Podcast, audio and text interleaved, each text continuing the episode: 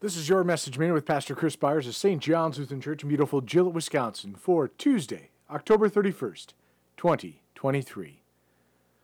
Blessed be the God and Father of our Lord Jesus Christ, the Father of mercies and God of all comfort, who comforts us in all our affliction, so that we may be able to comfort those who are in affliction and in any affliction, with the comfort with which we ourselves are comforted by God.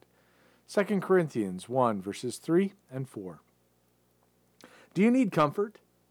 God desires for us, those who are His followers, to be comforted and to be bringers of comfort to those who suffer. In some of the most difficult times in my life, I have been given such great comfort by many people of faith.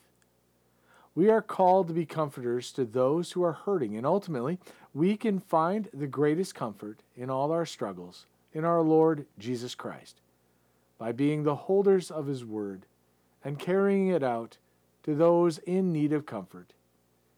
Be a comforter as you have been comforted. Let us pray.